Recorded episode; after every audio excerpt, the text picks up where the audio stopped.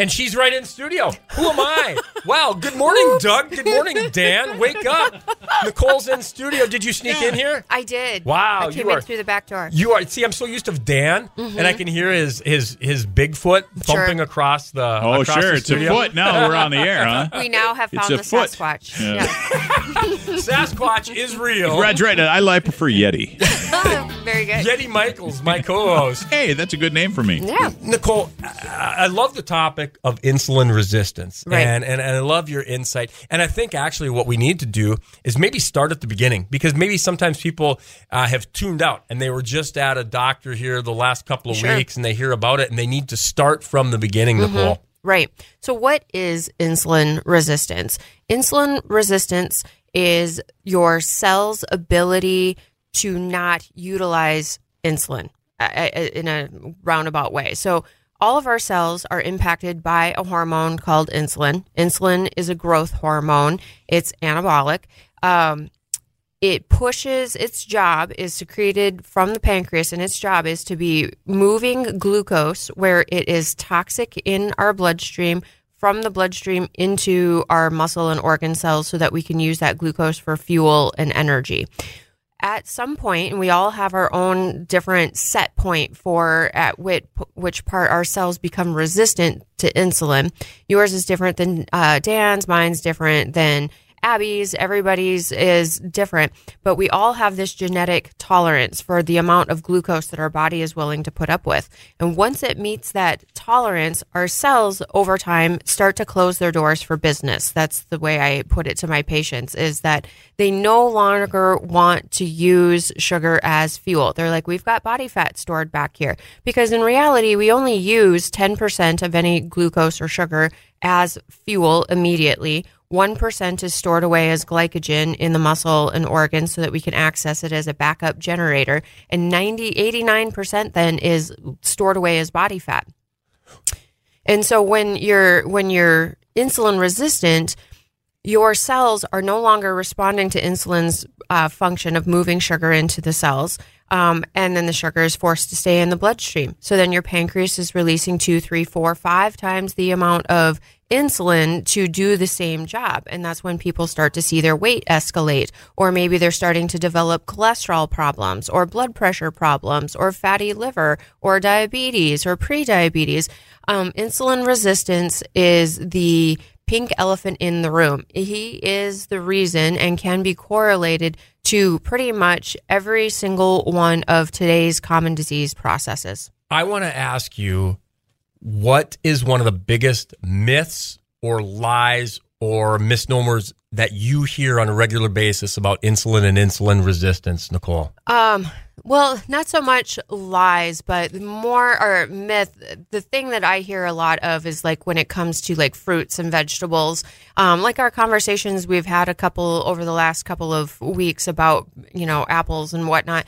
Is that well? It's natural sugar. It's it's an it's a natural fruit, so therefore it's still got to be good for you. And yes, I'm not nat- knocking fruits and vegetables. That's where we should be getting our carbohydrates.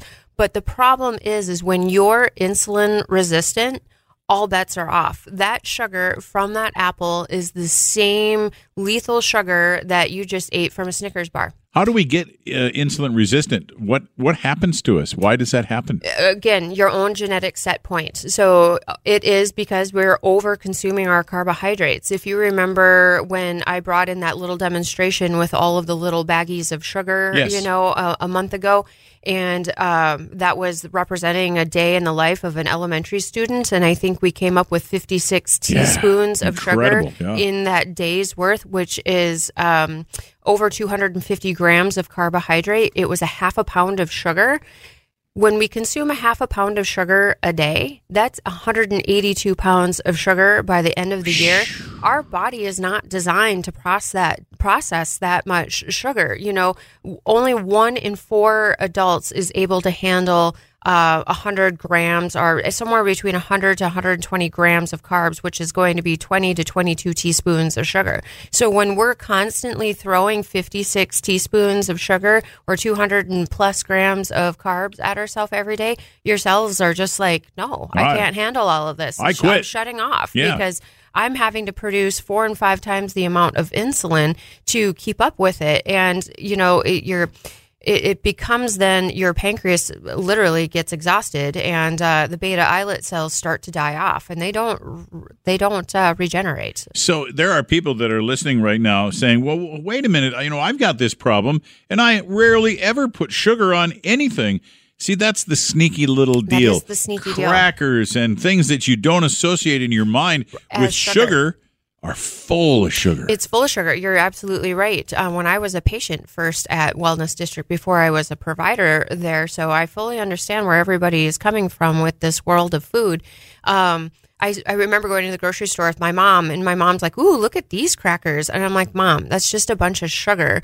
It's not going. There's no health benefit to them whatsoever." And she's like, "This isn't sugar. These are just crackers." Right. But when you are consuming carbohydrates, carbohydrates have several different forms. There is sugar proper, like the table sugar that we're we're thinking of, or like soda and candy and goodies. And then there is complex carbs that are going to be your breads, your rices, your pastas, your crackers, chips, etc. Um, all of it, when it hits the small intestine, breaks down into the same sugar. Doesn't matter if it's a cracker, doesn't matter if it's a cookie. It all breaks down into the same type of sugar, increasing that blood glucose. And when you're insulin resistant, you have a more profound uh, response to any form of carbohydrate than if you are somebody who is more insulin sensitive or that your cells respond the way they're supposed to. So Nicole, it's almost uh, it's an uphill battle. Let's It is. put it that way. It's an uphill battle to avoid all the carbohydrates every day. How do you do it other than just not eating? and it's not a matter of avoiding all carbs. You know, um, I, I I'm not a promoter of keto. Of course, if people want to do keto, all the power to you. There's absolutely nothing wrong with doing a ketogenic diet. Um, I tend to fall into more of a low carb. Uh, moderate fat, uh, higher protein type of uh, channel with things. Um, I feel that's more of a balance compared to um, uh, a ketogenic way of eating. But it's it's a matter of getting back to eating whole foods. It's avoiding the chips and the crackers. We have to stop eating our forks. We no longer need to be putting our, our meat on buns all the time. You know it's um, eating your vegetables eating your lower glycemic fruits eating your nuts and seeds. That's the hierarchy of carbs. Eat nuts and seeds green leafy vegetables, lower glycemic fruits. That should be the staple of our carbohydrate, followed with our proteins, our healthy, leaner proteins. Um, and then, of course, you got to throw in some healthy fat in there to uh, keep uh, adequate heart and brain function, nerve function.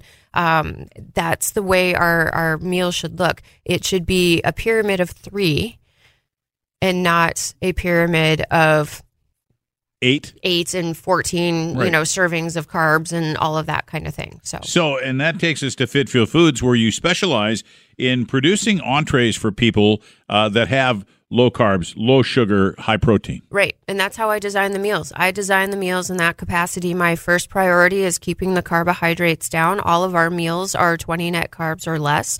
Um, um, and i think right now i don't have anything in there that's more than 12 Wow. um, our protein the, my next uh, focus is protein making sure with the exception of soups because soups always don't ha- end up having a ton of protein in them but the vast majority of our meals are 25 to 30 grams of protein.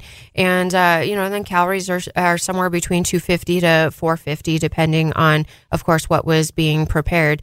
Um, because that is what is going to keep you full and satisfied, keep that insulin level down. Because what is another thing to keep in mind is that your insulin has to be down in order for you to burn fat.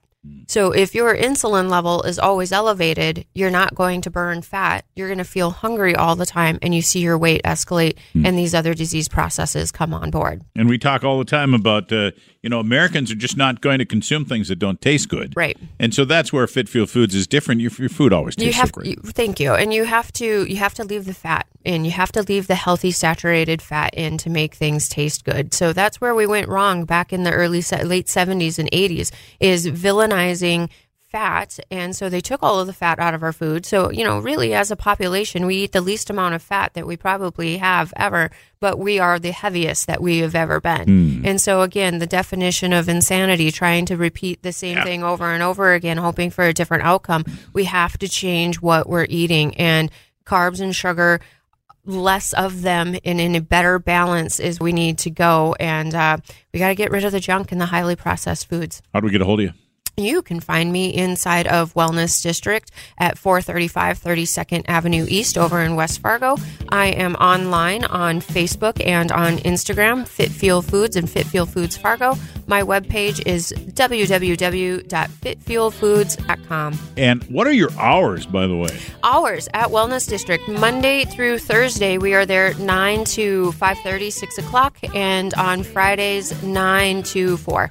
Nicole Lynn, Fit Fuel Foods. She joins us every Thursday to help us be a little bit more healthy.